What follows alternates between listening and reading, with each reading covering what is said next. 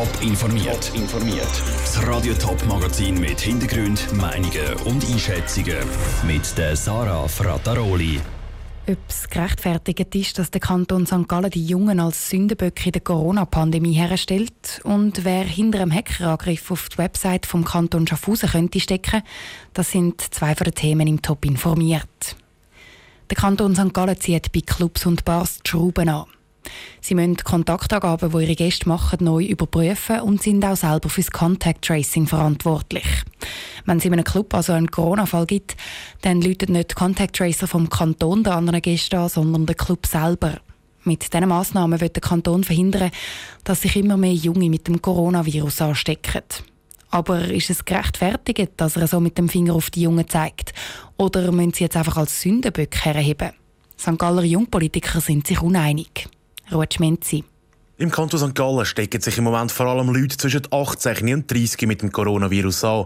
Aus Sicht vom Regierungsrat würden ein Haufen Junge sorglos mit der aktuellen Pandemiesituation umgehen. So halten sie sich vor allem im Ausgang schlecht an die geltenden Abstands- und Hygienemaßnahmen.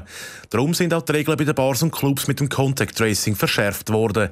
Mit dieser Aussage von der Regierung hat der Lukas Huber, Präsident von der jungen SVP, aber Mühe, weil... Es gibt sehr viele Junge, die die Pandemie sehr ernst nehmen, die auch in den letzten Monaten einen sehr wichtigen Beitrag geleistet haben in dem ganzen Corona Problematik. Aber es ist halt schade, dass es gewisse Negativbeispiele gibt und dass man dann halt aufgrund von diesen Negativbeispielen einfach dann alle in den gleichen Topf hineinwirft. Ganz anders stehen es auf der politischen Gegenseite bei den jungen Grünen. Sie haben volles Verständnis für die getroffenen Massnahmen, sagt der Kantonsrat der jungen Grünen, der Basil Oberholzer. Auch, dass die Jungen wieder mehr an die geltenden Massnahmen erinnert werden, sehr gut. Aber... Damit muss man es auch nicht überdramatisieren. Man weiß aber, wenn sich die Zahlen bei den Jungen nochmal stark erhöhen, dann sind auch irgendwann die Risikogruppen immer stärker der Gefahr ausgesetzt. Und darum finde ich, wenn man die gezielten Maßnahmen dort trifft, ist das sehr sinnvoll. Darum soll jetzt die Corona-Situation mit den neuen Massnahmen zuerst beobachtet und nicht gerade noch mehr verschärft werden. Grundsätzlich sind sich aber der Basil Oberholzer von der Jungen Grünen wie der Lukas Huber von der Jungen SVP einig, dass nicht nur die Jungen die Massnahmen besser einhalten müssen, sondern alle zusammen. Nur so kann die Pandemie bekämpft werden. Der Beitrag vom Ruth Schminzi. Neben den verschärften Massnahmen im St. Galler Nachtleben hat der Regierungsrat auch eine Maskenempfehlung für Mittelschulen herausgegeben. Da können die Schulen aber selber entscheiden, ob sie die Maskenpflicht in den Gemeinschaftsräumen einführen wollen. Die Website vom Kanton Schaffhausen hätte eigentlich einmal so etwas wie ein regionales Google sollen werden. Der Schuss ist aber deutlich hinten rausgegangen. Die Website ist unübersichtlich und hat technische Schwachstellen. Aber damit noch nicht genug. Jetzt wird auch noch bekannt, dass die Schaffhauser Kantonswebsite Opfer von einem Hackerangriff geworden ist. Wer da dahinter könnte stecken, im Beitrag von Niki Stettler. Am letzten Wahlsonntag in Schaffhausen war die Homepage vom Kanton derart langsam, gewesen, dass das Ratsbüro die aktuellen Zahlen auf Papier verteilt hat. Die Schuld war hier offenbar ein Hackerangriff. Gewesen. Das berichten die Schaffhauser Nachrichten heute. Für die einen ist das Hacken von einer Webseite nämlich ein Hobby, wie für die einen zu shooten oder zu wandern. Es gibt ganze Seiten im Internet, wo Hacker untereinander damit prahlen, wie viele Seiten sie heute schon gehackt haben. In aller Regel stecken aber keine bösen Absichten hinter diesen Hackerangriff, erklärt der Herr Nani Marquez vom Chaos Computer Club.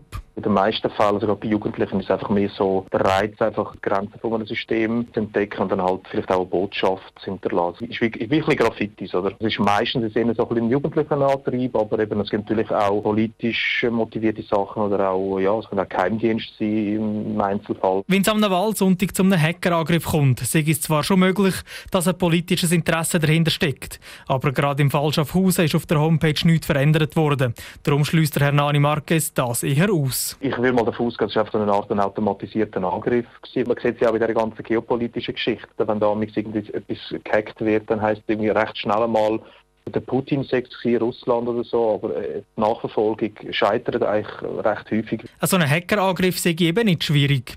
Mit einfachen Online-Tools könne das eigentlich jeder lernen. Und genauso einfach sei es aber auch eine Homepage richtig zu schützen. Es gibt automatisierte Werkzeuge, die man kann anwenden auf die Seiten, um zu schauen, ob es Sicherheitslücken hat. Also sind auch viele Lücken öffentlich bekannt. Es ist vor allem wichtig, jetzt nicht nur im Kanton Schaffhausen, sondern auch allgemein, dass man halt immer prüft, ob so Lücken da sind, ob sie offen sind und natürlich natürlich muss man einfach die Software immer schön updaten. Eine gut geschützte Homepage sei gerade für öffentliche Institutionen finanziell kein grosser Posten. Der Kanton müsse sich aber darum kümmern. Der Niki Stettler hat berichtet. Der Kanton warnt übrigens schon, dass seine Website auch diesen Sonntag wieder Opfer von einem Hackerangriff könnte werden. Dann sind nämlich Wiederwahlen zu Schaffhausen, und zwar die in Kantonsrat. Die ETH Zürich ist über die letzten Monate und Jahre wieder und wieder in den Negativschlagzeilen gestanden. Professoren sollen ihre Macht missbraucht und Doktoranden gemobbt haben. Andere Doktoranden haben sich über sexuelle Belästigung beschwert. Die ETH wird jetzt ein für alle Mal einen Schlussstrich unter die Negativschlagzeilen ziehen.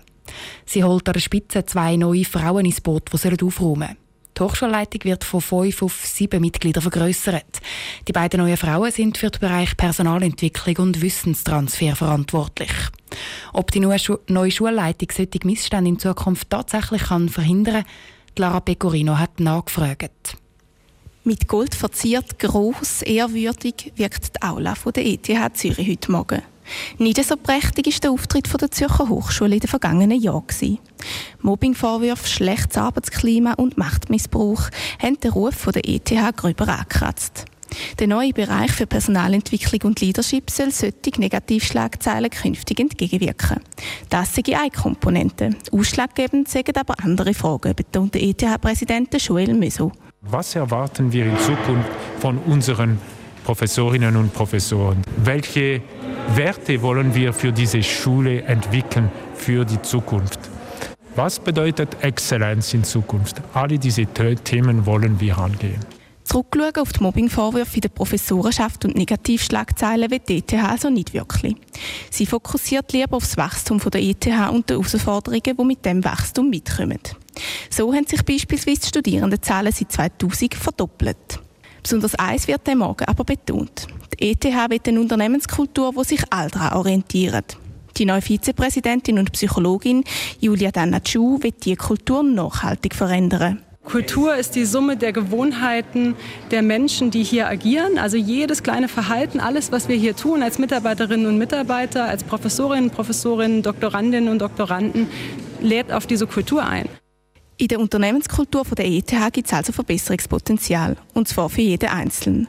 Außerdem sollen die Professoren sich als Führungskräfte weiterentwickeln. Sie tragen nämlich eine ganz besondere Verantwortung, betont Psychologin Julia Dannatschu. Das sind Führungskräfte und sie prägen nachhaltig die Begeisterung und die Faszination und Leidenschaft von Doktorierenden und von Studierenden für ein Fach und für eine Forschung. Deshalb haben sie auch eine Verantwortung, neben einer intellektuellen, auch eine Verantwortung in der Führung auf der menschlichen Ebene. Und genau für diese Verantwortung gilt es, Bewusstsein zu schaffen. Vielleicht das Bewusstsein, das in der Vergangenheit gefehlt hat. Der Beitrag von Lara Pecorino. Neben der Julia Danatschu übernimmt Vanessa Wud das zweites Vizepräsidium, und zwar für Wissenstransfer und Wirtschaftsbeziehungen. So soll der Austausch zwischen der ETH und der Wirtschaft verbessert werden. Top informiert, auch als Podcast. Mehr Informationen gibt es auf toponline.ch.